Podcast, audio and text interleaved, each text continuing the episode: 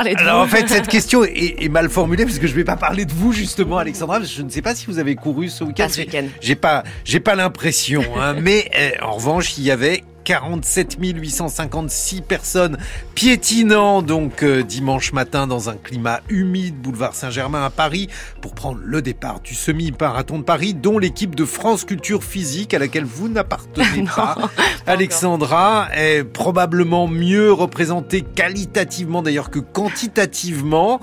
Je n'ai évidemment pas cessé de me poser la question du pourquoi. Samedi, en allant retirer mon dossard sous la pluie, dans le froid, à la boue du parc floral de Vincennes, trempé avant d'avoir commencé à courir, puis le dimanche matin, levé avant les enjeux internationaux. Vous aussi, vous deviez être debout d'ailleurs, Alexandra, au lieu de profiter de l'une des seules grasses matinées de la semaine. Pourquoi? Pourquoi donc?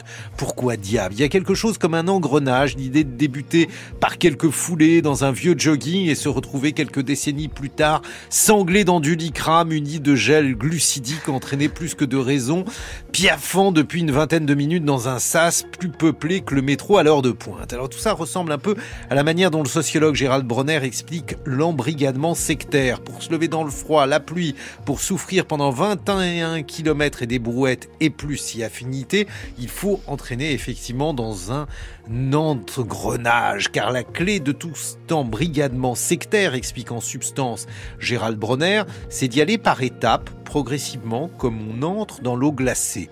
Le plongeon immédiat est impossible, il faut y aller petit à petit, on commence par trottiner, on augmente la distance, on se dit qu'il faut progresser, on fait un pari stupide et un jour, on se retrouve dans un sas de départ d'une course. Petit à petit, la progression se fait, elle est sans limite, un 10 km, un semi-marathon, un marathon, un trail, la lampe frontale n'est jamais loin.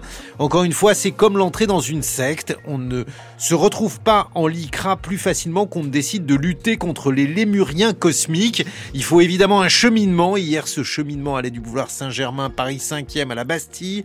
Mais on va évidemment pas s'arrêter en si bon chemin. Vous savez, le 7 avril prochain, rendez-vous est pris pour le marathon de Paris.